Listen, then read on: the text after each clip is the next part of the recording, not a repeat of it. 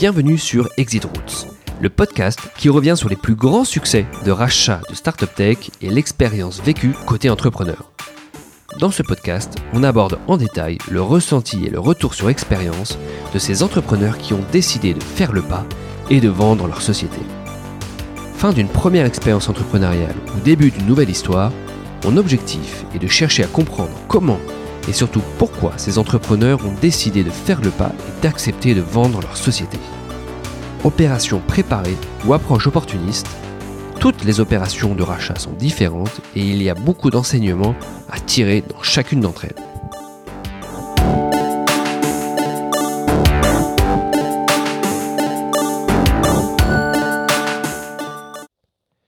Pour ce nouvel épisode du podcast Exit Route, je suis ravi d'accueillir Jeanne Massa, cofondatrice de la startup Habiteo. Bonjour Jeanne. Bonjour Hugo. Alors, je suis ravi de t'accueillir aujourd'hui sur, euh, sur ce podcast parce qu'on va parler d'une, d'une histoire entrepreneuriale assez passionnante qui a commencé euh, il y a déjà quelques années. Euh, j'ai vu que l'année de création était 2014, on va y revenir. Et puis, on va parler d'un, d'un rapprochement avec un acteur du même secteur, on peut dire ça comme ça, euh, ou en tout cas d'un secteur proche. Euh, et on va parler d'un rapprochement euh, récent, puisque vous avez annoncé ce, rapprochement il y a à peu près un mois dans la presse. avant cela, avant qu'on revienne justement sur, sur, sur ce, rachat, ce rationnel derrière le rachat, j'aimerais qu'on revienne sur l'histoire entrepreneuriale d'Habiteo et, et, et, même qu'on revienne euh, un, petit, un petit pas en amont, c'est-à-dire euh, d'où tu viens. Euh, est-ce que je peux te laisser te présenter, me dire d'où tu viens et, et, pourquoi est-ce qu'à un moment donné tu décides de lancer Habiteo? Ok, donc Jeanne Massa, pourquoi, d'où est-ce que je viens? Je suis née en Italie, donc avec un père italien et entrepreneur. Et effectivement, ça drive un petit peu euh, certaines choses de la suite. Une envie euh, d'aventure, une multiculture. Euh, j'ai un parcours professionnel qui, euh, je fais sciences politiques en termes d'études. Je sors de là, je pars dans le journalisme. J'arrive dans la production de spectacles. Je reviens. Enfin voilà, je, je, je me suis construite au gré des rencontres et à chaque fois la volonté de découvrir quelque chose de, nouveau. J'atterris euh, à un moment donné euh, sur euh, chez France Télécom et, euh, et ensuite euh, chez Pizza Hut. Euh, c'est un peu le grand écart. C'est des grands écarts, mais dans tous les sens. Et je, je, je vais pas passer des heures là-dessus, mais euh, chez Pizza Hut, néanmoins, euh, je lance plusieurs choses qui sont véritablement dans la phase d'innovation et déjà avec euh, un certain nombre de choses. Donc, je lance un, un premier serveur vocal interactif de paiement. À l'époque, ça n'existait pas ou c'est un des premiers qu'on a fait en France.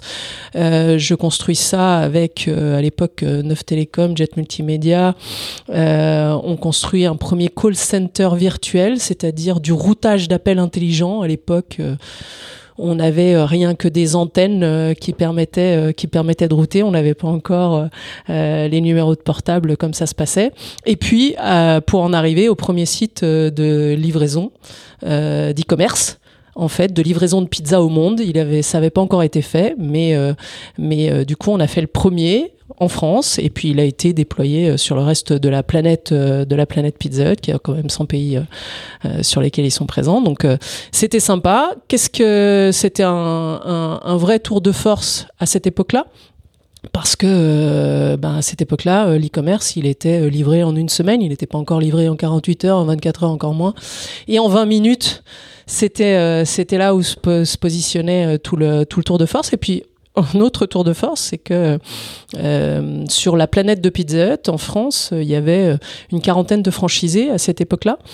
Euh, et donc, tous les soirs, on reversait, euh, on reversait les, les revenus de chaque franchisé sur leur propre compte. Donc, c'était, ça n'attendait pas la fin du mois, ça n'attendait pas. voilà. Donc, ça, on a interconnecté sur le site e-commerce au travers euh, de ce qu'on avait réeffectué auparavant, un serveur vocal de paiement interactif. On a, euh, on avait interconnecté toutes les banques, euh, toutes les banques de nos de nos franchisés au travers de TPE virtuels et quand vous parliez au Crédit Agricole à ce moment-là d'un TPE virtuel, je peux vous assurer que c'était, on s'est bien amusé.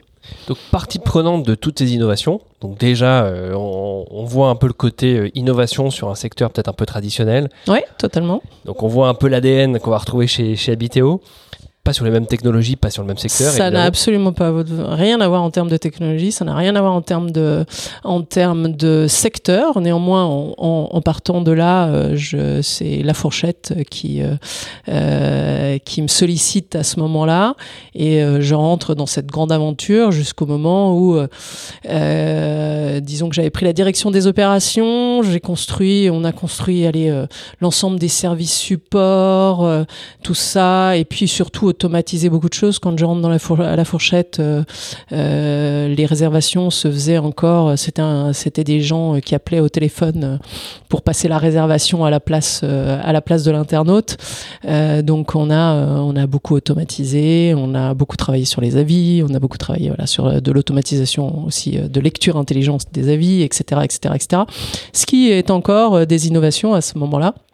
Euh, au, début de la fourchette. Et puis euh, arrive ce moment un peu euh, charnier sur lequel la fourchette est en train de se vendre. Et, et là arrive, j'ai un coup de fil d'un des cofondateurs de la fourchette, qui est à l'origine aussi d'Habiteo, Denis Fayol, qui est connu en tant que serial entrepreneur et qui aujourd'hui a un modèle où il accompagne, il accompagne un certain nombre de startups, chacune dans des secteurs différents et, euh, et où il les initie même. Et du coup, il me passe un coup de fil en me disant écoute, j'ai un projet. Donc euh, c'est un peu sur le, le, mode du startup studio, alors si on comprend bien. Oui, exactement. Exactement, il est dans ce dans cette euh, dans cet état d'esprit là. Et puis en fait lui a quitté deux années auparavant la fourchette euh, sur la deuxième levée de fonds euh, de la fourchette et et il a il avait déjà il a déjà des petites choses intéressantes à son actif. Il accompagne Mon Échelle, qui deviendra Mano Mano à ce moment-là. Euh, il accompagne euh, une petite euh, aussi euh, start-up française, Zensoon, qui sera rachetée par Tritwell.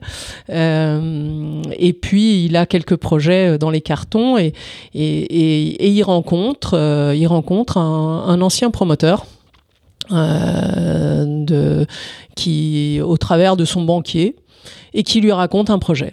Euh, qui est un projet quelque part euh, de vente en ligne euh, ou d'outils de vente à distance. Et, euh, et, il se dit, il y a un truc à faire. Euh, et là-dessus, il, il, écrit un POC. Et puis il se dit avec qui je vais faire ça?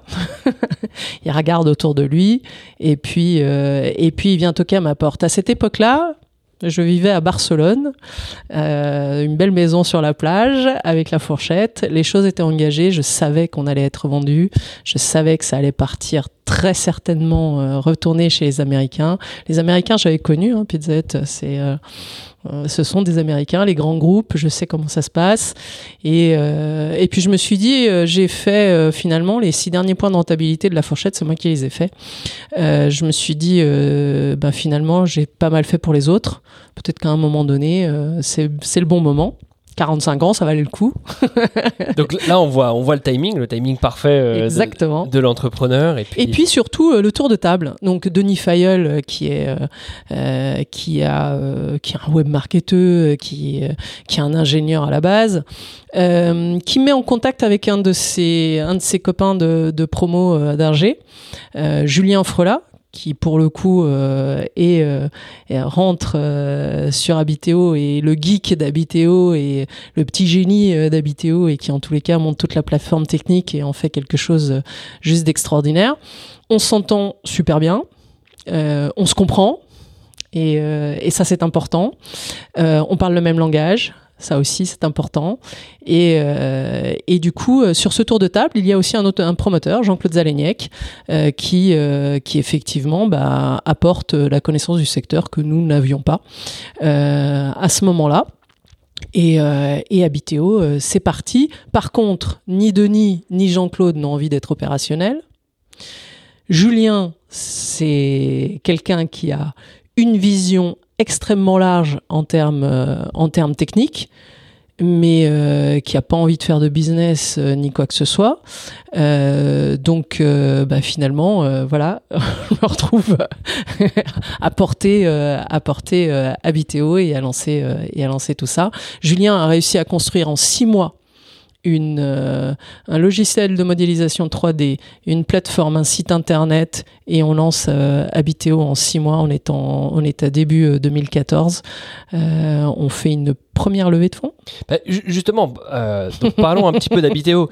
Donc là, on a la genèse, on a l'équipe fondatrice. Alors on voit que elle est composée de de gens qui ont de l'expérience, de, personnes qui ont des expériences passées, donc une équipe entrepreneuriale assez solide avec, avec une certaine expérience.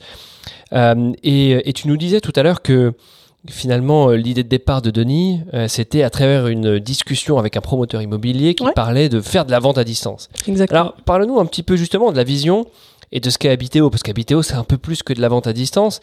et, ça utilise une certaine technologie qui, à l'époque, est vraiment montante euh, qui fait couler beaucoup d'encre, c'est-à-dire la réalité virtuelle ou en tout cas la modélisation 3D. Alors explique-nous un petit peu la genèse, les convictions que vous avez au départ euh, sur le produit, sur le besoin marché et sur la façon dont vous souhaitez l'adresser. La première des choses, c'est que ça part d'un constat, euh, constat assez simple. Euh, pour vendre de, des biens immobiliers neufs, eh bien, on vend sur plan. Les, biens sont pas construits. En France, c'est ce qu'on appelle la VFA. Et, euh, et du coup, vendre sur plan, ben, c'est complexe. Donc, c'est un métier complexe pour les vendeurs, mais c'est aussi très complexe pour les acheteurs de pouvoir se projeter. Ce qui fait que les acheteurs du neuf sont ceux qui ont une vraie conviction et qui vont parce que ils veulent quelque chose qui est euh, les dernières, euh, on va dire les derniers process de construction utilisés, qui sont euh, peut-être déjà ce qu'ils peuvent imaginer être la ville de demain. Mais mais ce qui fait qu'il y a aussi quand même un certain nombre de personnes qui hésitent aujourd'hui, qui sont plutôt opportunistes et qui achètent du neuf parce que c'est au bon emplacement, au bon endroit, etc. Donc c'est important de pouvoir les projeter. Et Habiteo se construit là-dessus, en disant comment est-ce qu'on peut faire pour que euh, les, personnes qui achètent dans le neuf puissent se projeter dans leur euh, futur appartement. Du coup, c'est effectivement de la 3D, c'est effectivement de la réalité virtuelle, mais qui doit être assez facile d'accès. Donc euh, le, postulat de départ, c'est que tout doit pouvoir se jouer sur le web et que tout doit pouvoir se jouer sur un ordinateur ou sur un téléphone pas seulement dans les casques. C'est vrai qu'on a une expérience ensuite beaucoup plus immersive quand on passe dans les casques, euh, mais nos outils, ils sont, euh, ils peuvent se jouer sur un sur un ordi, ils peuvent se jouer sur une téléphone, ils peuvent se jouer sur une tablette, etc. Donc il y a un logiciel de modélisation 3D à la base. Pourquoi? Parce que la 3D à ce moment-là, bah, c'est des studios hein, 3D, ça fonctionne avec des logiciels qui sont complexes, ça demande énormément de compétences et ça coûte cher. Donc euh, à un moment donné, on a décidé d'industrialiser ce processus de création d'images. Et euh, en, éliminant, on va dire, un certain nombre de compétences et en pouvant interpréter des plans, euh, des plans d'architecte, euh, pour pouvoir commencer à en donner la visualisation. Et ce qui est surtout important, c'est qu'on a finalement joint euh, d'un côté les compétences techniques euh, de, Julien, mais aussi moi euh, ma vision plus industrielle et on va dire le découpage logistique qu'on peut faire à côté, avec un objectif, c'était de pouvoir produire plus rapidement, moins cher et toujours avec une qualité égale. Quand euh, vous êtes sur de l'artisanat, ça dépend beaucoup de l'artisan qui est en train de vous euh, créer euh, cette image. Nous, on a voulu construire un process industriel là derrière, et, et c'est ce qu'on a réussi à faire. Et c'est pour ça que aujourd'hui, on a on a réussi. On, est leader de la 3D sur l'immobilier en France aujourd'hui ici, et puis on, on a aussi ouvert d'autres pays. Et alors, pourquoi partir uniquement sur euh, le neuf? Alors, est-ce que la problématique à laquelle vous vouliez euh, vous adresser, c'était la problématique justement du neuf? Tu l'as bien expliqué au départ. Mm. Est-ce qu'au départ, vous vous êtes posé la question du neuf et de l'ancien? Euh, explique-nous un peu ce positionnement et pourquoi est-ce que euh, aujourd'hui, euh, tu as, euh, tu as dans les, t'as à peu près euh, euh, 40% de personnes qui ont une conviction et, et qui veulent acheter, qui, enfin, dans les, il y a 40 personnes qui achètent, 40% de personnes qui achètent à peu près du neuf, d'accord, sur le monde, euh, sur le monde de l'acheteur immobilier euh, de résidence euh, principale. 60% achètent de l'ancien et sont convaincus, ils veulent que de l'ancien, ils veulent retaper, ils veulent etc. Ils veulent une expérience comme ça. Mais surtout aussi parce qu'ils le voient. Donc ça déclenche un coup de cœur quand tu as une visite, tu peux visiter quelque chose. Quand tu as un plan, ben, encore une fois, c'est un achat qui est beaucoup plus rationnel. Et, euh, et, cet achat rationnel, il est euh, porté euh, sur à peu près 40%. Ces 40 sur ces 40%, il y en a 20 qui savent qu'ils vont acheter du neuf parce qu'effectivement ils ont fait leur calcul des frais de notaire réduits un certain nombre de choses davantage. Euh, et puis en a 20% qui finalement sont des opportunistes. Et, ils sont tombés sur un bon sur quelque chose où ils se sont dit bah pourquoi pas je switch ou ils n'ont pas trouvé dans l'ancien et ils reviennent sur le neuf Habitéo, si on permet de visiter, finalement, on permet le coup de cœur aussi. On permet, on joue entre la réalité virtuelle et la réalité réelle. En fait, aujourd'hui, on insère nos maquettes virtuelles dans des vues de drone, donc au réel. Tu vas pouvoir avoir, quand tu sors sur les balcons, la vue que tu auras, euh, euh, que tu auras demain de ton appartement et puis, euh, tu vas voir euh, comment le, quartier va se construire aussi euh, demain. Donc, c'est une évolution, c'est une prospective qui permet à chacun de finalement pouvoir vendre plus facilement. Un agent immobilier, aujourd'hui, il vend de l'ancien parce qu'il fait visiter, il a une manière d'emmener les gens, etc. Il est en dehors de ceux qui étaient des anciens vendeurs du neuf, ils sont pas capables de vendre du neuf. Aujourd'hui, avec des outils comme Habitio, ils peuvent vendre du neuf. Ils ont une visite virtuelle à disposition, ils ont des plans 3D à montrer, ils ont des, choses qui permettent aux gens de, de rentrer finalement dans le projet, de voir les extérieurs, de voir les intérieurs, de se promener, d'aller jusqu'à configurer leurs appartements, etc. Et ça, c'est tout un, c'est process. Et quand on a lancé Habiteo, on s'est dit, nous, on met à disposition tout ce parcours client qui est de la recherche à la visite, etc. Et puis, on, a été jusqu'à euh, dire on va, on va montrer que, ça peut se vendre directement euh, en ligne. Et donc on avait les deux pendants, on était euh, B2B, on était euh, B2C, c'est-à-dire qu'on avait mis en place un site internet dans lequel euh, on, avait des biens à vendre. C'était peut-être un peu trop tôt, sur le marché en 2014. Euh, et puis surtout, on a, euh, j'ai eu quelque chose je, je, auquel je m'attendais pas. On était en version bêta avec euh, avec Julien. On avait on avait trois biens qui étaient sur le sur le site. Hein. On avait un programme à Chambray-les-Tours, à Évreux, et puis on avait une résidence senior, un EHPAD à Noisy-le-Grand. On avait trois programmes sur le site, et et je fais un communiqué de presse et j'ai jamais eu dans le reste de ma carrière. Pourtant, euh, j'avais été un peu aussi à la tête de la communication de, de, de, des boîtes précédentes. Euh, j'ai une dépêche AFP d'une page. Ça a été repris partout. Partout, on nous a cité et donc c'est parti en fulgurance alors que on n'avait rien sur le site. En fait, on avait euh, voilà, un immeuble à Chambray, un immeuble à Évreux, sympathique, mais bon, euh, au demeurant, c'est Évreux. Et puis un EHPAD pour des investisseurs, c'était euh, c'était pas grand-chose. On a vendu quatre appartes. on a vendu quatre appartes, dont le premier, et euh, pour la petite histoire, c'était un couple de retraités qui a acheté à Chambray-les-Tours et qui euh, était dans une maison et voulait passer dans un appartement de pièces. Ils savaient exactement où, ils l'avaient vu. Ok, et ils ont fait, euh, ils ont fait euh, une vente en ligne. Donc un communiqué de presse qui, qui cartonne. Et ouais. au départ, donc il y a à la fois la technologie de modélisation 3D mmh. à développer. Mmh. Tu nous parles d'une marketplace mmh. finalement. Euh, alors comment on fait? Comment on fait lorsqu'on démarre, qu'on est une équipe de 4 euh, pour, euh, pour faire tout ça? Tu nous as dit à un moment donné que vous aviez, euh, vous aviez levé. Ouais. Donc raconte-nous un petit peu comment se passent ces premières étapes, parce que j'imagine qu'avec ce succès et avec ces besoins euh, de R&D euh, pour la Mm. modélisation 3D. Euh, il fallait il fallait avancer avec des ressources et, et vous aviez besoin de lever probablement. Le premier, le premier tour de table, c'est un tour auprès de BA et, et finalement qui est mené par, par Denis, Jean-Claude, qui et on fait un premier tour de 500 000 euros qui nous permettent donc de prendre les premiers, de prendre les premiers salariés, les premiers stagiaires, etc.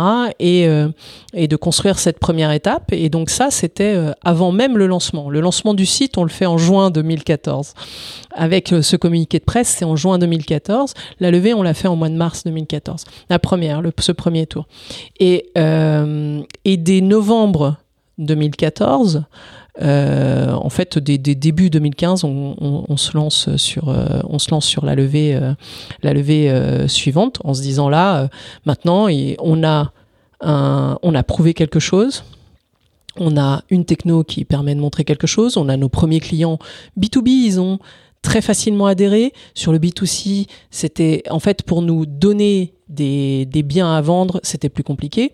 Et puis, euh, on avait une palette euh, qui était euh, énorme. Ce qui fait qu'à un moment donné, on se trouve à devoir faire un 360 et à se refocuser. Ça, je te raconte l'étape suivante. Mais du coup, on, lance cette levée. J'avais euh, j'avais 200 000 euros de chiffre d'affaires hein, sur la première année. C'est quand même sur les six premiers mois. C'est c'est plutôt sympathique et du vrai chiffre d'affaires. C'est pas c'est du- pas à la marketplace, etc. Pourquoi? Mais c'était sur de la vente, sur la vente de la 3D principalement. C'était pas sur les ventes des appartements. Euh, Mais vous avez développé la technologie assez rapidement finalement. Et il a été, euh, il était, il est, mais il est hors norme, Julien, en toute sincérité. Et là, il était tout seul. Il a, il a, il a tout lancé tout seul. Après, on a tout dû, euh, bien sûr, euh, étoffer, refaire. On a une grosse équipe et, euh, on a pris un, un, CTO aujourd'hui euh, euh, qui est euh, avec nous, qui avait été recruté par Julien. Et Julien, lui, est parti, est resté sur son domaine euh, qui est de recherche et d'innovation parce que de toute façon, il est capable de décrypter en avance tout ce qui va arriver de nous les intégrer, de nous faire un, un chemin euh, royal sur ce côté-là. Ok, donc on, on, on- comment dire, on voit que c'est un projet très techno finalement, mais qu'il y a les bonnes personnes qui sont là pour, pour le réaliser. Et donc tu disais tour de BA pour se lancer, Ouais. avec évidemment euh, l'équipe de cofondateurs que vous aviez. Ouais, c'est Euh, les cautions, c'est eux qui ont été cherchés. Sur ce tour de BA, en fait, on, pour être clair, on n'a même pas pitché. Voilà. Euh, c'est euh, chacun a amené euh, des connaissances, etc. Et donc, euh, ça a été un premier tour. Après, effectivement, on, on rentre dans un process. Et donc, Denis, qui a des connexions, euh, me met en contact avec Chausson Finance à ce moment-là. Donc là, c'est la, la, la série A. C'est la, c'est la série A. Euh, me met en contact avec Chausson Finance. Chausson me dit, bah, c'est bien, c'est sympa. Si euh, tu me fais, tu me réalises ça au mois de janvier, on lance, euh, on lance le tour en février. Donc je réalise mon mois de janvier, je réalise même mon mois de février, le temps qu'il fasse le deck, c'est qu'il nous aide à construire ce deck. Euh, parce que euh, bah, on était euh, j'avais pas j'avais pas de finances etc à ce moment-là et j'ai j'ai juste une directrice des opérations une directrice commerciale que j'ai recrutée à ce moment-là Du coup, question très tôt, pour la levée de fonds, vous prenez un intermédiaire, un banquier d'affaires. Ouais, tout à fait Est-ce que c'est quelque chose que tu recommandes? Euh, Est-ce que ça s'est bien passé? Euh, Est-ce que ça t'a aidé? Ben, oui, en tous les cas, en étape 1, et quand on ne connaît pas, franchement, d'abord, un, euh, c'est une caution. Deux, ça structure nos idées. La même chose, hein, c'est c'est des personnes qui ont, qui ont aidé à réfléchir sur le business plan aussi. Et, et ça, ça, en fait, ça structure aussi les chiffres qu'ils nous demandent obligatoirement. Et euh, un, bah, ça évite un défocus. Nous, on était une petite équipe. À ce moment-là, euh, il n'y a pas eu un, arrêt euh, de chiffres, etc. Parce que j'étais pas là, j'étais là.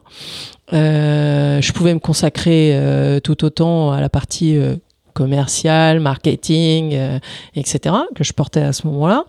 Euh, on continue à faire évoluer nos produits euh, et, et, et cette part de non défocus qui c'est c'est lourd une levée Euh, c'est lourd de faire c'est déjà lourd de faire tous les pitchs hein. on en a fait une vingtaine euh, c'était c'était clair et c'était ça restait complexe et euh, et sur cette partie là Ce qui est encore un peu euh, amusant, donc on, on avance la 3D, pas connue euh, à cette époque-là.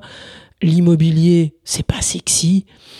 En 2015, début 2015, personne ne regarde ce genre de, ce genre de, de dossier. C'est pas encore l'apogée de la PropTech? Non, c'est pas du tout. La- la- même le nom n'existe même pas encore. Donc euh, non, non, non, non. C'est euh, euh, ouais, mais l'im- l'immobilier, c'est pas, ça rentre pas. Ils ont pas de comparable. J'ai un modèle, j'ai un business model qui de toute façon m'a engrangé euh, des problématiques sur le reste aussi, hein. Euh, parce que j'ai un business model qui n'est pas un business model SaaS ou qui n'est pas un business model de marketplace ou qui donc pas de comparable. Et finalement, j'ai un business model qui est hybride entre de l'industriel et, du digital. Et ça, euh, c'est compliqué. Et un marché, et un marché qu'à l'époque, on dit, oh, attendez, t'es sur le neuf, euh, ça reste un, justement un, un petit marché. Euh, Arrêtons-nous là-dessus, parce que c'est- particulièrement intéressant. Effectivement, euh, tu dis que tu as un positionnement un petit peu hybride, alors sur le business model, aussi sur le, sur le, sur le projet en, en- en tant que tel. Et effectivement, c'est pas simple euh, d'aller convaincre un investisseur plutôt de type VC Mm. euh, lorsqu'on est un peu hybride. C'est Mm. soit rouge, soit noir, mais c'est difficile d'être entre les deux. Comment tu as fait? Quels sont un peu tes conseils pour les entrepreneurs qui rencontreraient les mêmes ou qui auraient le même positionnement un peu hybride et qui auraient euh, quand même envie d'aller lever auprès de VC Ben, en fait, aujourd'hui, euh, j'ai des cohortes de clients qui permettent de montrer des récurrences, qui ont, etc. J'ai des beaux chiffres, j'ai plein de choses. À l'époque, je les avais pas. Donc, euh, c'est de la force de conviction. La, vraie histoire, c'est que sur euh, sur le premier tour de sur les premiers pitchs qu'on fait, euh, euh, il y en a un certain nombre qui finalement sont convaincus, sont plus emmenés par l'équipe. Hein, et sur, sur quoi ils misent à ce moment-là? Ils misent sur l'équipe. Euh, j'ai quand même de l'expérience. L'équipe de fond cofondateur a de l'expérience. On n'est pas sorti nulle part et on a surtout généré déjà du chiffre. On a déjà une traction avec du vrai chiffre d'affaires et on a quelque chose, euh, on a quelque chose à montrer. Euh, mais ils misent sur l'équipe et ils se disent qu'ils vont comprendre après. Euh, et, et preuve en est, finalement, euh, ceux, qui, ceux avec lesquels nous partons à ce moment-là, euh, c'est euh, Serena Capital. Serena Capital était euh, dans l'aventure euh, La Fourchette. Euh, je les, ils me connaissaient, euh, je les avais rencontrés. Pour la petite histoire, je leur envoie le deck euh, d'Habitéo. C'est passé, c'est seulement pas euh, ils ont même pas ouvert ni regardé ni quoi que ce soit. Et euh, sur une euh, sur une soirée euh, qu'ils ont ils rencontrent un autre fonds euh, qui dit ah j'ai vu euh, intéressant Jeanne Massa euh, à Vitéo et là-dessus, je reçois un coup de fil euh, de Serena euh, qui dit mais euh, tu es pas venu me présenter ton projet? Je l'ai envoyé, mais vous l'avez même pas ouvert. Bon, tu viens demain matin au petit déjeuner, 9h, tu nous expliques ça s'ils savaient m'avaient pas connu, s'ils n'avaient pas su, s'ils m'avaient pas vu agir sur euh, sur la fourchette et, voir ce que j'avais rendu ou en tous les cas fait sur la fourchette, je pense que j'aurais jamais euh, Serena serait pas rentrée au capital d'Habitéo. Oui, alors c'est, c'est- oui, un, un des éléments. Le deuxième élément, c'est que si Serena n'avait pas euh, discuté avec, euh, Avec Cap Décisif. avec Cap Décisif, probablement Mm. qu'il serait peut-être pas rentré non plus. Alors ça, Ouais, c'est intéressant aussi. Ouais. Est-ce que tu peux C'est un écosystème. Voilà, est-ce que tu peux En fait, c'est un écosystème et clairement, euh, on s'en rencontre après. C'est important d'assister à certains événements, de se faire voir, de se faire connaître et entre eux, ils parlent. Et finalement, ils s'engagent. C'est rare quand ils prennent des parts tout seuls. Ils se- ils s'engagent avec à plusieurs et ils se mettent euh, ils se mettent d'accord. Donc les dossiers se passent. Euh, c'est important. C'est vraiment important et il y a plein de il y a plein de d'événements aujourd'hui où euh, des entrepreneurs euh, peuvent se rendre pour rencontrer euh, pour rencontrer des VC euh, et être visibles sur cette place-là. Euh, c'est pas toujours au travers de pitch, c'est pas toujours voilà, ça peut se passer. Chanson Finance faisait des des after work et ben sur les after work, tu avais tous les fonds de la place de Paris et et tu discutes euh, en dehors d'une zone de pitch et, et ça te rapporte certainement plus à ce moment-là. Donc là, on comprend que vous vous levez, vous levez avec Serena. Alors quel montant? 3 millions 3 millions, et là on était en quelle année? 2015. 2015, avec un certain un premier track record, mais il reste encore beaucoup à construire. Mhm. Alors explique-nous un petit peu la suite, parce que euh, moi j'ai vu qu'en 2021 vous étiez à 5 millions d'euros de chiffre d'affaires. Alors comment on fait pour passer après sa série A en 2015 de centaines de milliers d'euros de chiffre d'affaires à 5 millions de chiffre d'affaires en 2021 Bah, en 2015, on signe un premier euh, contrat cadre, un premier gros client, Kaufman Broad, euh, qui est en train de refaire son site internet. Les- les- L'immobilier, c'est très, c'est, c'est, euh, ce sont des vieilles maisons. Les promoteurs immobiliers, ce sont des vieilles maisons et ils font des POC et le temps qu'ils déploient ou qu'ils se décident à déployer, ça prend du temps. Et ça, dans la tech, non, il y a beaucoup de secteurs dans lesquels c'est ça, ça vaut de la même manière. Ceci dit, moi j'arrive à un momentum. Euh, Kaufman Broad refait son site internet fin 2015. L'agence de, communication leur vend euh, de la 3D pour euh, avoir une expérience euh, client incapable de réaliser. Donc ils regardent ce qu'il y a sur le marché, ils regardent des studios 3D, ils appellent Habiteo. Euh, J'avais rencontré le directeur financier sur un événement. Voilà. Encore un événement? Bah oui, mais c'est des vieux métiers Ça compte? Ça compte, ça compte. Le relationnel, ça compte. Les rencontres, ça compte. Et du coup, ils nous appellent et là-dessus, ils misent. En gros, ils me disent si vous êtes capable de nous produire nos 90 programmes immobiliers en un mois, on était le 23 novembre quand je signe, on leur a remis euh, la totalité des modèles 3D le 23 décembre. Et euh, finalement, le site internet est sorti que début février, mais nous, on avait rempli notre contrat. Et, euh, et c'était ça. Et à l'époque, j'avais une stagiaire au niveau de la production euh, qui gérait cette partie-là. Et, euh, et ça a été un tour de force euh, absolument génial. Ça a été un moment extraordinaire. On était dans un petit appartement Cité Paradis. ça chauffait dans tous les sens. et, et on a rendu. On a rendu ces 90 programmes. Donc c'est c'était énorme parce que on produisait, on en produisait 3 4 par mois et on est passé de 3 4 à 90 one shot. On a tout remis. Ils n'ont pas tout vérifié. Ils ont vérifié ça en janvier, au retour des vacances, ce qui nous a donné un petit peu de temps pour peaufiner et, euh, agrémenter quelques points. Euh, mais voilà, on avait réussi notre premier, euh, notre premier pari. Et là-dessus, Kaufman, depuis, est un client fidèle. Et c'est toujours notre premier client aujourd'hui, en fait. Donc premier succès, on sait à quel point c'est important, les, les- les gros succès, les bonnes Ouais. références Mhm. pour pouvoir ensuite euh, scaler. c'est du volume. Parce qu'en fait, euh, ces 90 programmes, c'était ceux qu'ils avaient en commercialisation, mais ils en lancent à peu près 80 par an. Donc euh, c'était c'était du volume, et c'est ça ce qui vient faire, euh, ce qui vient asseoir euh, notre année, l'année euh, 2000, euh, 2016.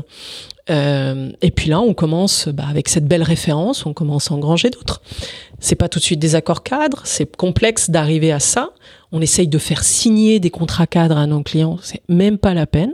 C'est-à-dire euh, aujourd'hui, on est avec des accords cadres, euh, on fait des négociations sur base de volume, mais ils s'engagent à rien, et pourtant ils nous confient. Donc ça, c'est la bonne chose. Et alors, comment ça se passe Donc euh, 2016, 2017, 2018, est-ce qu'à un moment donné, vous relevez euh, pour, euh, pour continuer à accélérer? Et puis parce que vous êtes rentré dans ce cycle VC d'investissement important pour aller vite? Oui, euh, totalement. On rentre dans une nouvelle. bah, D'abord parce que on a beaucoup investi. On construit. En fait, nous, On a construit une usine de production. Et cette usine, elle coûte cher. Mais c'est comme une usine en fait. Et puis après, euh, pour pouvoir l'amortir, bah, il faut avoir un certain volume. Et ce volume, bah, on va le chercher au fur et à mesure. Mais il n'empêche que pour sortir euh, les premières voitures, bah, il faut que les usines soient construites complètement. Donc euh, c'est là où nous, finalement, fin 2018, on est quasiment le même nombre d'employés qu'on est aujourd'hui chez Habiteo. Mais on a cette usine-là qui est construite. Alors euh, avec euh, des plateformes de production, avec des workflows euh, qui font qui font la taille de cette pièce sur les murs, si je vous les explique.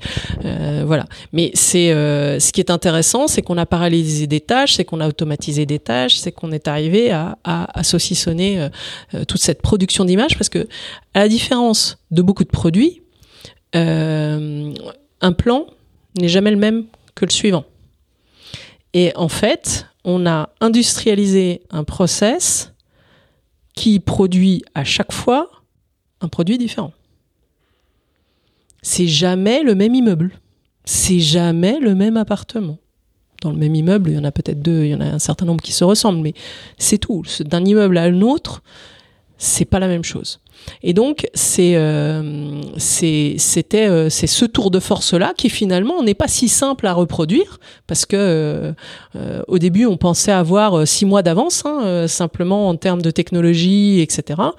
Aujourd'hui on se rend compte que bah il y en a pas encore un qui a capable est capable de faire et de produire la totalité de ce qu'on produit de la manière dont on le produit au coût auquel on le produit. Alors, tu le disais, vous avez construit l'usine. Donc, l'usine, ça, ça demande des investissements. Donc, tu nous as parlé d'une première levée de fonds. Et donc. Euh, on arrive à la deuxième. On arrive à la deuxième, puisque j'ai vu qu'il y avait 12 millions à peu près d'euros qui avaient été levés depuis 2015. Euh, alors raconte-nous un petit peu euh, ces étapes et comment tu arrives à convaincre les, autres investisseurs ou les prochains investisseurs. Alors on arrive en 2017. Euh, 2017, on se relance sur une euh, sur une sur une levée de fonds. là, on se dit, Serena dit, je vais vous aider. il se trouve que la personne qui avait mené notre levée de fonds initiale chez Chausson Finance avait été embauchée par Serena. Donc, elle nous refile un coup de main sur, euh, euh, sur le deck et, et, cette levée de fonds-là, on n'est pas accompagné. On l'a fait, euh, on l'a fait avec l'aide de nos, de nos VC et, et on l'a fait tout seul. Alors pourquoi cette décision? Et si c'était à refaire, est-ce que tu referais? Pourquoi cette décision? C'est une décision de board sur un moment où ils disent bah, pourquoi payer un intermédiaire? On peut le faire on peut, euh, si on se met tous autour de la table, on peut y arriver euh, et, on le fait. Est-ce que je le referais? Je pense qu'on aurait pu trouver, euh, on aurait pu s'éviter une petite montagne russe, quelques montagnes russes qu'on a eues sur cette levée-là. Ouais. si on avait pris, si on avait pris un intermédiaire. Mais après, tu, tu sais jamais hein, si euh, on peut pas augurer de ce qui de ce qu'il y a. Qu'est-ce qui se passe? On lance euh, on lance euh, la levée euh, la même chose à peu près sur le mois d'avril. On a les Loïc qui arrivent, mois de juin. On part en vacances. Enfin, les vacances arrivent. On devait signer. là, il se trouve quelque chose. Et je pense que sur les soirs d'habitude, on a eu beaucoup de choses qui étaient qui étaient un peu particuliers. le VC leader. Dit ah euh, je ne peux pas finalement investir dans de l'immobilier. En fait, on avait un code NAF qui était celui de l'immobilier et pas de techno. Et euh, dans son dans ce, ce qu'il avait en termes de lui de VC, euh, il pouvait pas investir. Mais tu t'en rends pas compte avant. Enfin, les audits étaient passés, tout était, on était euh, deux jours avant la signature. On se rassoit autour de la table, on dit qu'est-ce qu'on fait? Là-dessus, mon avocate me dit écoute, on change de code NAF. On change de code NAF. Et là, ils disent ben pas sûr, etc. Je dis écoutez, on était fin juillet, dernière semaine de juillet, je on va partir en vacances, tout autant qu'on est là, parce que sinon on n'y arrivera pas. Et puis on se revoit en septembre. Et pendant la vacance, je cherche mon plan B. Voilà. On était sous exclusivité, je pouvais pas me permettre. Mais euh, à un moment donné, euh, vous êtes entrepreneur, si vous n'avez pas un plan B et un plan C, euh, à un moment donné, le, mur, il va se présenter et puis vous ne pourrez pas l'éviter. Donc, donc on part dans ce sens-là. J'ai un fonds qui me rappelle fin août et qui me dit bon, si moi je pouvais pas encore rentrer, il pouvait pas rentrer parce qu'il n'avait pas bouclé son fonds. C'est toute une question de timing, de chance. Euh, vous mettez tout ce que vous voulez derrière. Euh, voilà, je rentre. Euh, je vais voir ce premier. Je vous les citerai pas, mais ce premier, ce premier fond. Et, je leur dis moi, je veux continuer avec vous. Mais là, dites-moi, faut que je sache demain si c'est oui ou si c'est non. Et si c'est non, vous me le dites et puis point. Il y a un petit enjeu quand même. C'était le paiement des audits. C'est des choses toutes bêtes mais euh, ça coûte cher. Et eux, ils avaient déjà tout engagé. Et, euh, du coup, euh, ils étaient en train de traîner aussi parce qu'ils voulaient se retirer, mais ils voulaient pas. Et, du coup, le lendemain, ils me disent Bon, bah, Jeanne, vraiment désolé, on aimait beaucoup, mais il y a trop de choses en interne. C'est bon. Je prends le téléphone, j'appelle les autres et je leur dis C'est bon. Les audits ont été effectués. J'ai eu le retour des audits. Est-ce que vous les voulez? Il n'y a pas eu d'audit de l'autre côté. Ils sont rentrés sur les négociations. Le pacte avait été négocié. Ils sont rentrés sur la négociation. En un mois, c'était bouclé. Et Aster entrait au capital. Intéressant. Donc, c'est les montagnes russes de la levée de fonds. euh, c'est des montagnes russes euh, dans toute leur splendeur. Voilà. Je suis partie en vacances, je n'étais pas forcément euh, sereine, en toute sincérité, et voilà. Mais je savais aussi que j'avais quand même euh, des actionnaires à ce moment-là euh, qui étaient euh, qui étaient là et qui pouvaient encore soutenir. À ce moment-là, j'ai deux autres. je fais rentrer des family office en plus. C'est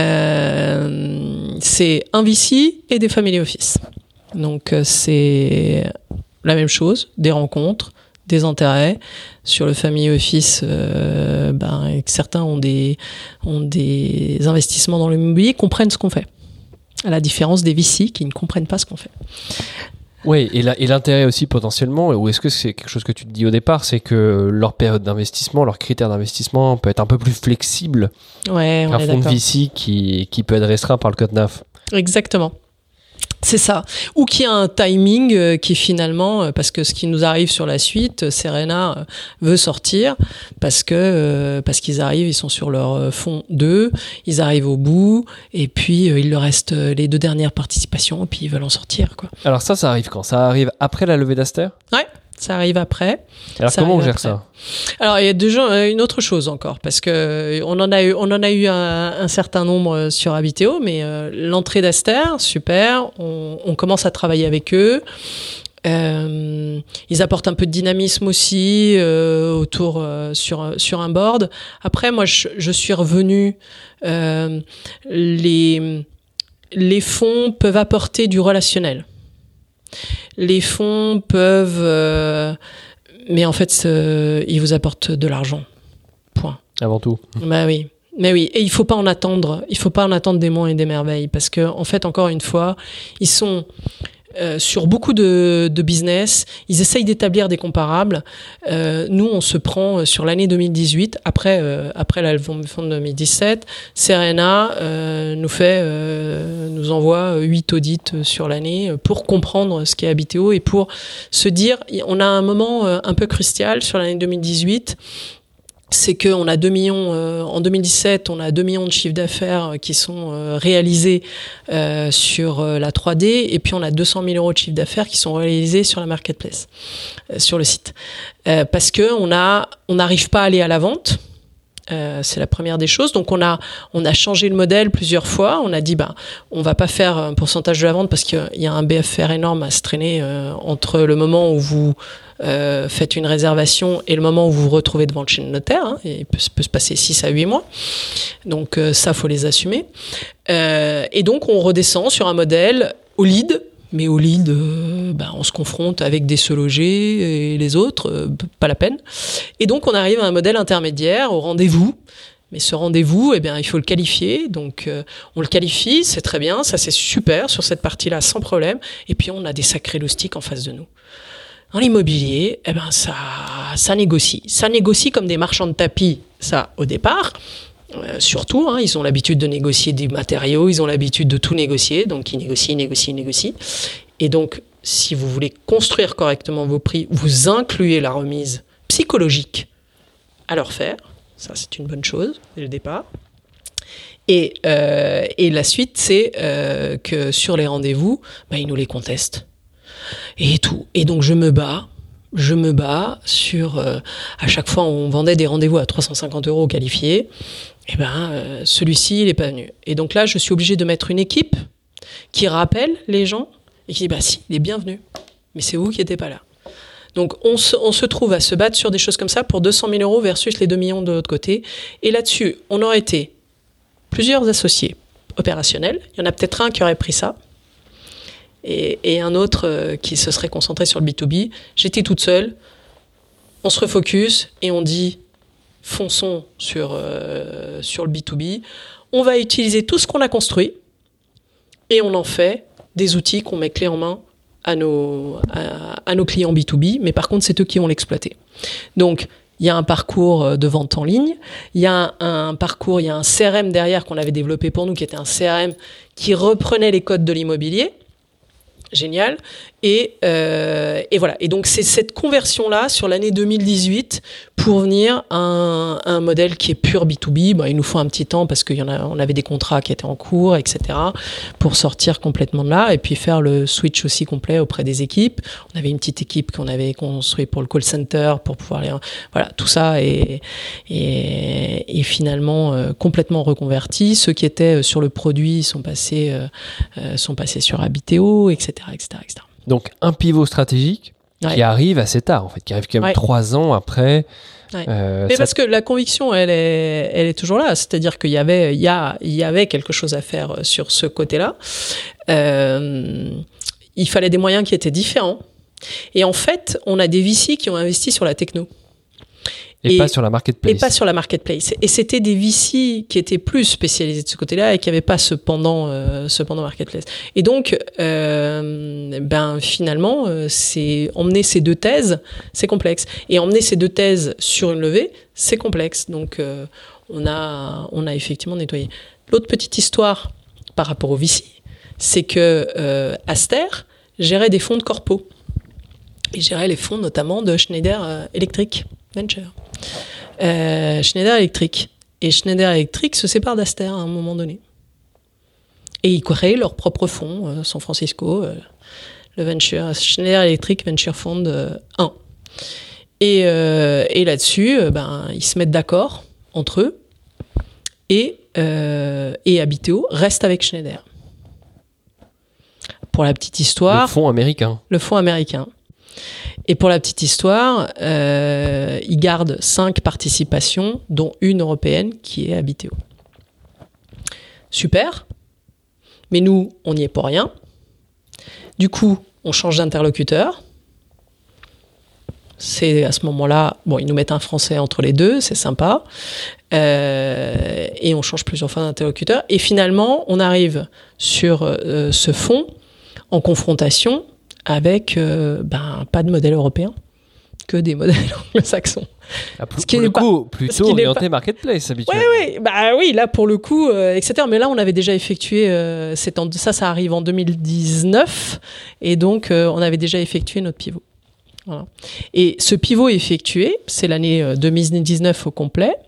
Euh, donc on a une année 2018 qui est un petit peu plus flat que la normale. On, reprend de la croissance en, 2019 de manière intéressante. Et puis on décide de repartir en levée à ce moment-là tous autant qu'on est autour de la table, avec Schneider, avec euh, et c'est prévu pour avril 2020.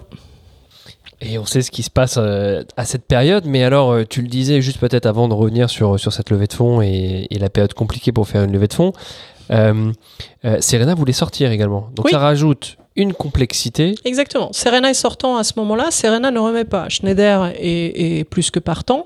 Nos family office nous suivent en tout, en tout et pour tout. Ils ont beaucoup aidé parce que à chaque fois, enfin quand il a fallu bridger on arrive en avril 2020, euh, en mars, euh, ben oui, on avait, euh, on avait commencé à regarder les intermédiaires, on avait sollicité les banquiers d'affaires, on avait commencé à, travailler un deck, et puis, ben à ce moment-là, on bridge. On bridge et on dit, on patiente un an pour pouvoir aller chercher ça en 2021 et on regarde ce que ça fait. Et 2020, de manière un peu, par, voilà, on, tient comme tout le monde, mais euh, c'est néanmoins, nos outils sont des outils de vente à distance.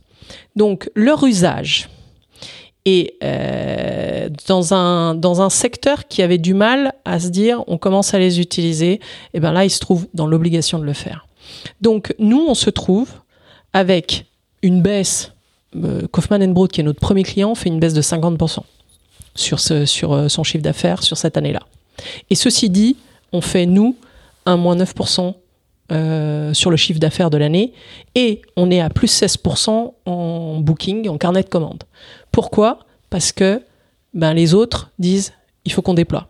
Il faut qu'on déploie, il faut qu'on déploie. Donc on signe huit accords cadres sur le deuxième semestre 2020 qui sont en plein sur l'année 2021. Donc on a une très belle croissance de l'année 2021 parce qu'il y en a certains qui reviennent à niveau, il y a les autres qui sont en déploiement et donc voilà, ça nous emmène euh, ça nous emmène là-dessus. Et puis euh, on avait ouvert euh, on avait suite à notre levée de 2017 quand même, c'est un des une des une des choses importantes, on avait ouvert en 2018, fin 2018, on ouvre l'Espagne. Euh, premier pays euh, européen euh, qui viennent qui vient s'ouvrir. Donc on a une petite équipe en Espagne qui fonctionne très bien. Sort, on sort rentable sur l'année 1 en sortant 200 000 euros de chiffre d'affaires sur l'année 1, mais comme tout aujourd'hui notre usine elle est construite, que tout est répertorié, bah, on sort on sort rentable sur sur l'Espagne. Donc on se dit bah on ouvre le Portugal et, et on commence sur le Portugal en 2020. Donc là il y a un petit freinement parce que c'est difficile d'aller de démarcher un pays euh, qui est euh, euh, qui est confiné on se tient très bien. Il y, a, un comportement qui est différent en plus. L'Espagne, immédiatement, ils ont réagi, ils ont passé commande, mais on, a fait un, deuxième trimestre 2020 qui était deux fois ce qu'on avait fait, ce qu'on avait fait précédemment en Espagne, parce que tout le monde nous appelle et nous dit je veux, je veux, je veux, mais tout de suite, tout de suite, tout de suite. Faut produire, faut, faut, faut, faut être présent. Donc le, le, Covid agit comme un catalyseur. On l'a vu. Euh, il y a plusieurs histoires entrepreneuriales avec euh, des levées de fonds et des deals mm. qui se passent euh, dans cette période. Et en fait, pour pas mal de boîtes tech, ça a été un catalyseur, ça a été une prise de conscience, comme tu le disais. Exactement. et ça a été un accélérateur. Et c'est un accélérateur, ça a été un accélérateur, mais en même temps, ben, on a des ressources limitées. Donc euh, c'est la même chose, hein. on joue, on est sur le fil du rasoir, on continue. Bien sûr, on a profité des aides de l'État, bien sûr, on a tout joué euh, sur cette partie-là. Par contre, on peut pas mettre euh, de personnes au chômage partiel, par exemple. Nous, c'était c'était quasiment impossible, à part deux trois administratifs sur quelques mois, et encore, on n'a pas pas joué cette carte-là. Mais par contre, oui, on a bénéficié des PGE, oui, on a bénéficié de ça. Et puis et puis euh, et puis on arrive à l'année 2021. Oui, il y a eu le bridge en 2020, voilà. entre 2019 et 2020, et ensuite effectivement, donc voilà, on arrive à l'année 2021. Euh, donc j'imagine qu'il y a euh, bah, L'année 2021, on est on est sur un bon trend. On finit un, on a un premier quarter, on est à 70% de croissance. voilà, on se on, on, on, se dit c'est le bon moment. Cette fois, on repart on repart en levée. Accompagné? Accompagné, cette fois par Avolta, euh, que vous avez reçu euh, à peu près en même temps. Et puis, euh, on avait quand même eu des sollicitations sur les deux dernières années de certains groupes qui venaient voir si on pouvait être intéressé, de certains industriels qui qui venaient nous nous, nous tatiller, nous titiller pour dire est-ce que est-ce que vous souhaitez vendre? Et on se dit c'est le bon moment moi, j'ai un, point qui est euh, qui est important. J'avais j'avais c'est bien euh, de d'être euh, d'être tout le temps de tout le temps jouer l'hypercroissance, mais il y a un moment donné où il faut que la rentabilité elle elle puisse se jouer aussi et cette lecture des fonds, cette course à l'échalote et je peux l'appeler comme ça, et à un moment donné euh, ce renouvellement obligatoire des VC, parce qu'il y a ceux qui veulent sortir, euh, et puis dans deux ans, ce sera un autre qui voudra sortir, et puis euh, ça devient complexe. Et j'ai toujours ce business model qui est complexe à vendre. Donc sur les premiers tours, euh, ça va sur les sur les tours suivants.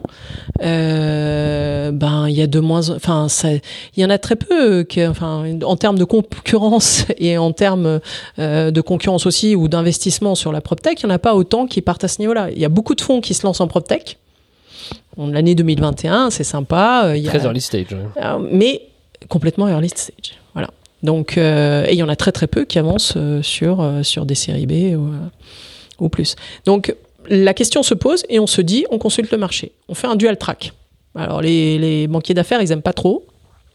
Mais Avolta prend le challenge et puis euh, ils mettent initialement deux équipes euh, pour travailler. Alors il faut être un peu euh, schizophrène à ce moment-là parce qu'on fait pas les mêmes decks, on fait pas les mêmes pitchs. C'est pas le même discours. C'est pas le même discours Et, euh, et voilà. Et donc on emmène, euh, on emmène, on emmène ça sur euh, sur l'année 2021, qui en plus est une année en, en croissance où il y a beaucoup de restructuration au sein des équipes. Je vous passe un peu tout ce que j'ai, mais sur l'année 2021, j'ai aussi des congés maths de ma directrice financière, de ma directrice commerciale, donc que je supplée en plus de tout ça. Donc on s'est beaucoup amusé. Enfin, je me suis beaucoup amusée.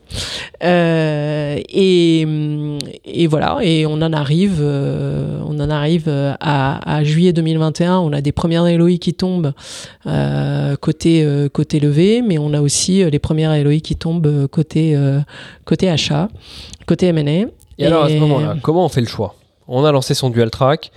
Peut-être que avais, vous aviez une préférence au départ, euh, mais comment est-ce que comment est-ce qu'on comment est-ce qu'on décide? Euh, Comment est-ce qu'on décide? Parce que deux histoires différentes s'offrent s'offrent à, à, soi. Ouais. Euh, est-ce qu'on continue effectivement dans la voie Vici et, et tu l'as bien décrite, je pense. Euh, c'est une une, une, une, perpétuelle poursuite de croissance et d'hypercroissance, et une autre où il y a un autre projet, potentiellement un projet industriel, euh, avec euh, plutôt des synergies et d'autres logiques, potentiellement. Ouais. Alors, comment est-ce que comment est-ce qu'on fait le choix? Est-ce qu'on Comment est-ce que, est-ce comment tu le vis personnellement? Qu'est-ce qui te permet de faire prendre des décisions? Est-ce que c'est des décisions qui sont faciles à prendre? Est-ce que vous êtes tous d'accord? Bah, C'est pas, c'est pas des décisions. En fait, on n'est pas, on n'est pas forcément tous d'accord euh, à ce moment-là. Hein. Il y a, mais à un moment donné, euh, il y a aussi un certain nombre de choses, c'est-à-dire que euh, nous, à ce moment-là, euh, les VC, dehors euh, Schneider, euh, Family Office remettent, mais les autres ne remettent pas. Et, ça commence à s'essouffler. Il y a des BA qui veulent sortir, etc. Donc ça commence à devenir complexe. Il faudrait avoir sur la table déjà euh, enlevé beaucoup plus d'argent. ça veut dire qu'il faut qu'on passe un échelon assez important. et, et on a euh, des suiveurs, mais on n'a pas le lead au moment où euh, on a les premières, euh, intentions qui tombent, mais on n'a pas le lead au moment où on reçoit les premières offres d'achat. Première chose. Et, et, ensuite, nous, on s'arrache tous les mois à ce moment-là pour aller chercher nos chiffres et on joue avec la trésor. Pour la simple et bonne raison qu'il y a eu un bridge, mais euh, tant qu'il n'y a pas d'intention ferme, ils se disent bah, je sais pas si je vais remettre, je me pose des questions. Et, euh, finalement, bah, j'ai des actionnaires à ce moment-là qui me soutiennent moins. Donc, entre je joue avec j'ai ma trésor tous les mois en me disant euh, faut que je paye mes euh, mes 70 salariés à la fin de à la fin du mois. Euh, j'ai euh, et, tout ça s'enchaîne. Et les mois se suivent et se ressemblent sur cette partie-là. Donc, quand les premières, les premières intentions M&A qui tombent sur la table, euh, et j'en, ai pas une, j'en ai deux. Et à ce moment-là, il y a encore trois autres qui, qui, ont, qui, qui sont euh, sur le sujet et qui sont en train de l'étudier je me dis, finalement, j'ai quasiment plus d'appétence sur la partie M&A que je n'en ai sur la partie levée, au stade où je suis. Première euh, chose très rationnelle, là pour le coup c'est rationnel. Euh, et ensuite, qu'est-ce que je peux construire? Alors je me projette dans un euh, comme dans l'autre. Hein, c'est pas le, pour, moi en tous les cas, c'était pas forcément euh, le, le, cas. Et là, je regarde les, les projets qu'il y a, euh, qui sont les qui sont les, les, potentiels les potentiels acheteurs. Et euh, puis on a c'est du pur financier. Hein. C'est un EBITDA qu'on vient rajouter sur un EBITDA et je cherche à faire des économies euh, et, et, je le perçois assez bien, assez vite. Euh, et puis, il euh, y en a un qui sort du lot euh, et sur lequel je me dis, il y a un truc à construire. Donc là, il y a vraiment un truc à construire et moi, je me projette sur cette, sur cette partie-là en me disant, ça peut juste être génial, ça peut être quelque chose où alors, on s'adosse d'abord à quelqu'un. Nous, euh, sur, euh, sur 2021, on fait, euh, on fait nos premiers mois de rentabilité. On fait, il y a un certain nombre de choses qui se mettent en place qui sont tous les bons signaux positifs dont on avait besoin. Je sais que nous, à partir d'un moment où on atteint un certain niveau de chiffre mensuel, la renta, la renta, elle est là.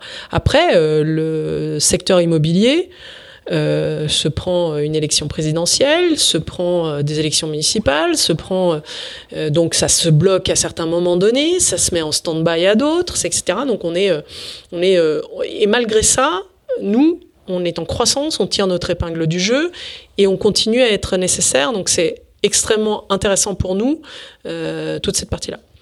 Et on arrive dans les négos parce qu'on part en exclusivité, on est en septembre. Euh, on a laissé passer l'été, on a réfléchi, on a voilà, euh, on retravaille un peu euh, les propositions, on part en exclu fin de septembre, octobre exactement, 7 octobre 2021.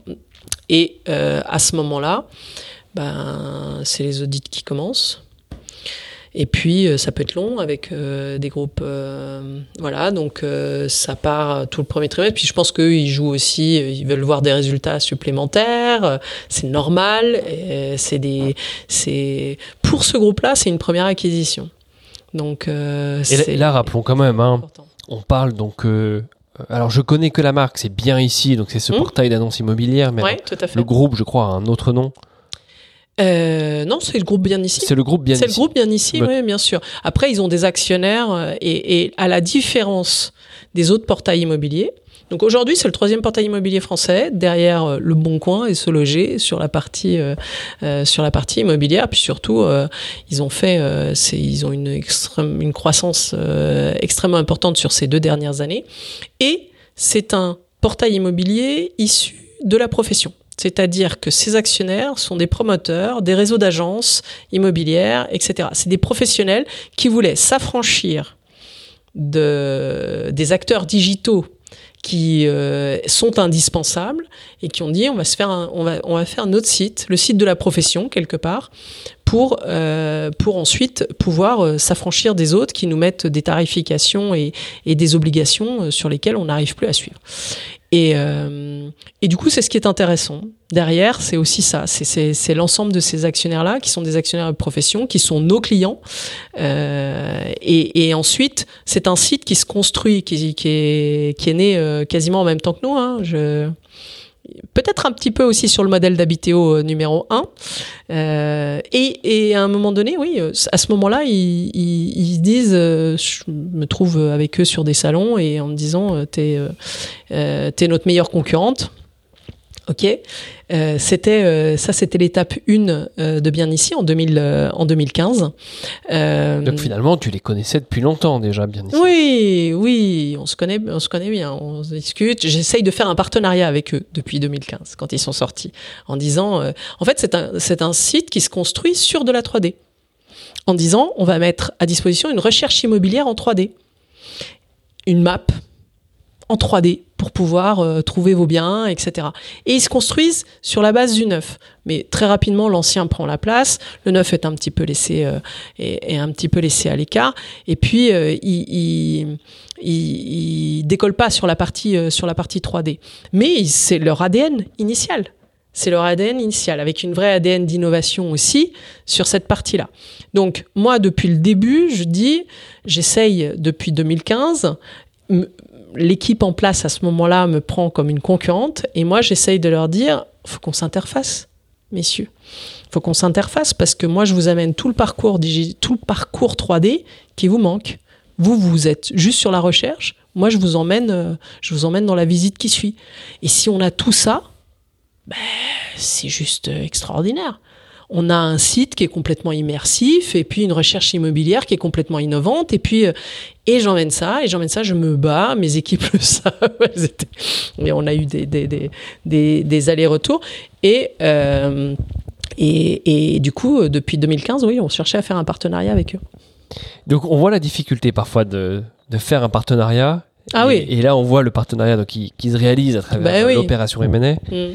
Euh, on comprend, on comprend la logique euh, et ce qui vous a amené à, à, à, considérer, à considérer cette transaction. On comprend qu'il y a un projet assez fort derrière avec, avec des synergies.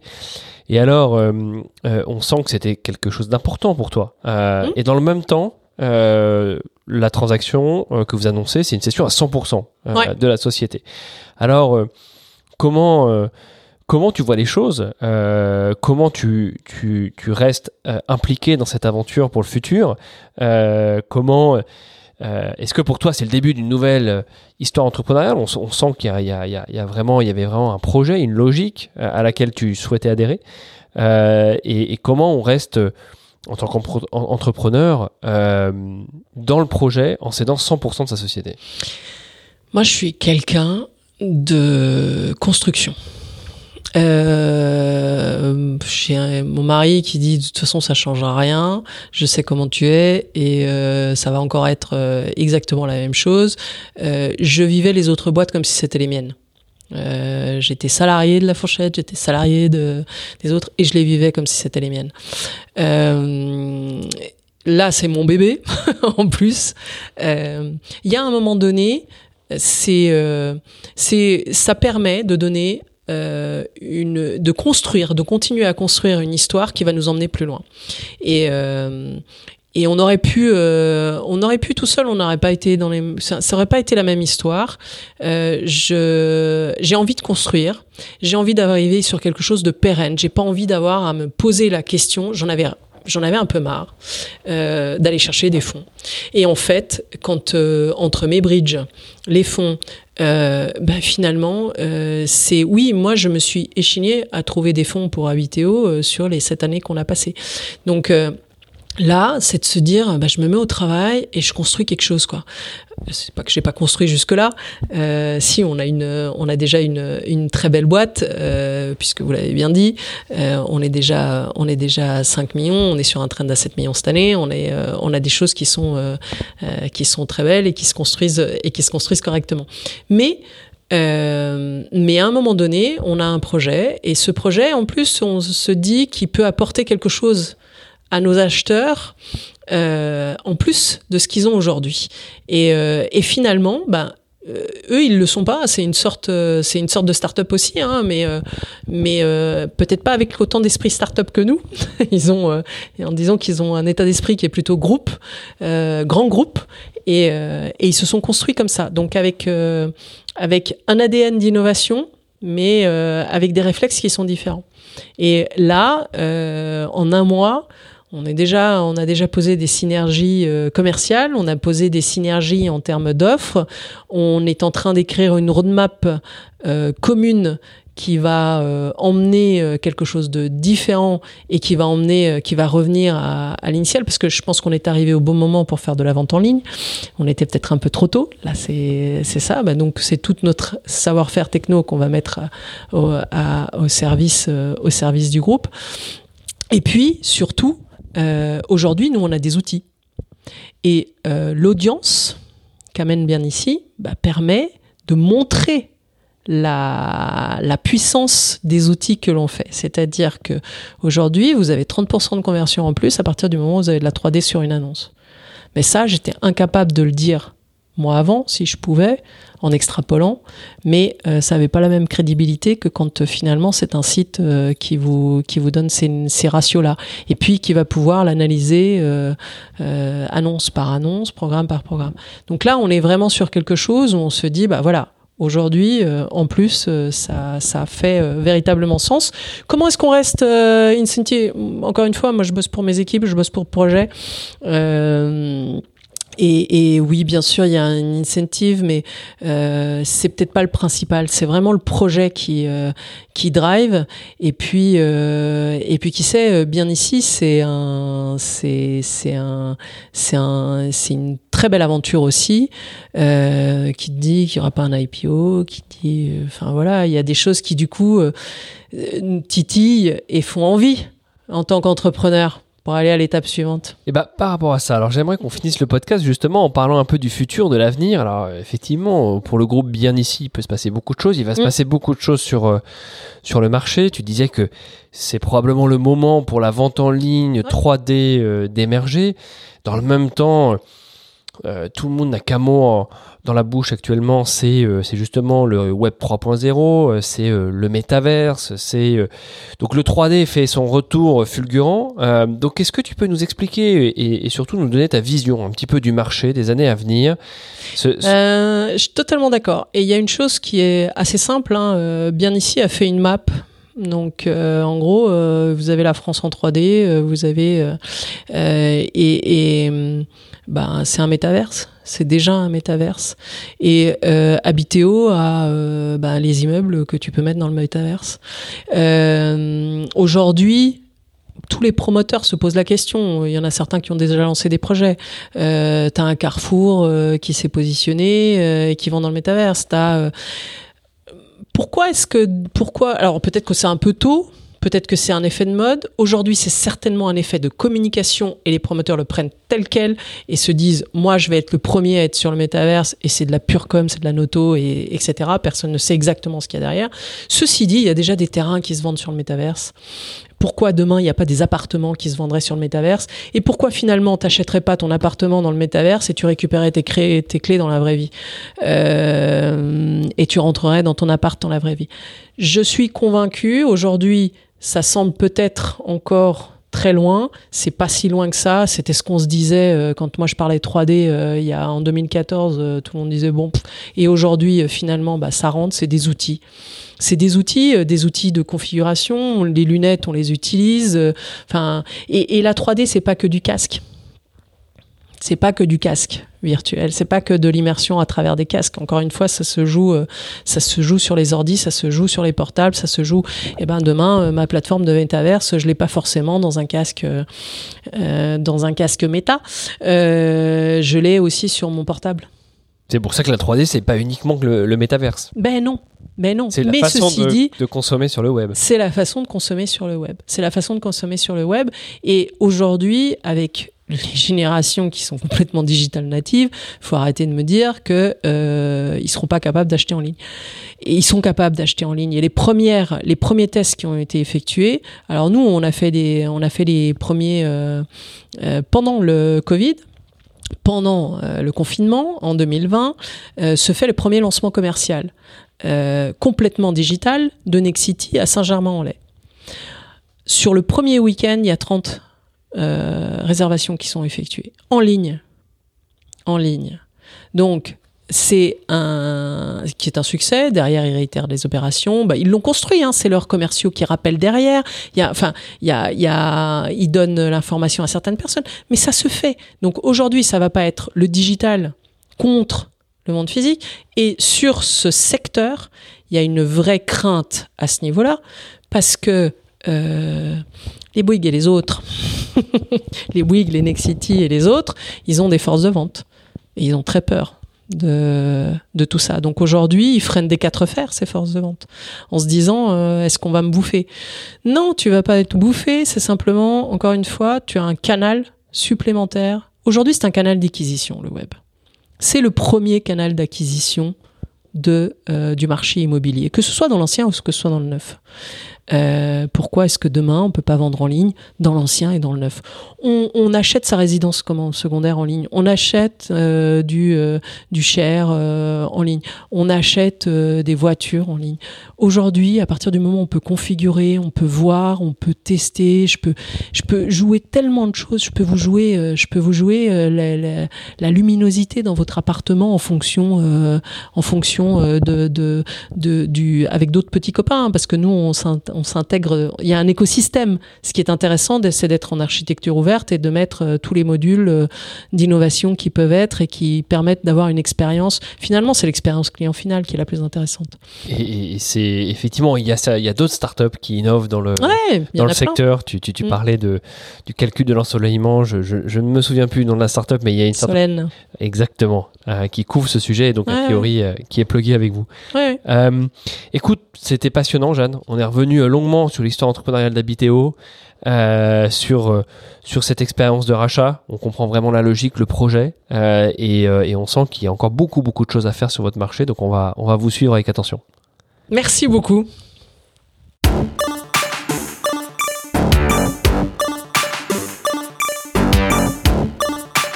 J'espère que vous avez autant apprécié l'écoute de cette édition que j'ai pris de plaisir à préparer cette interview.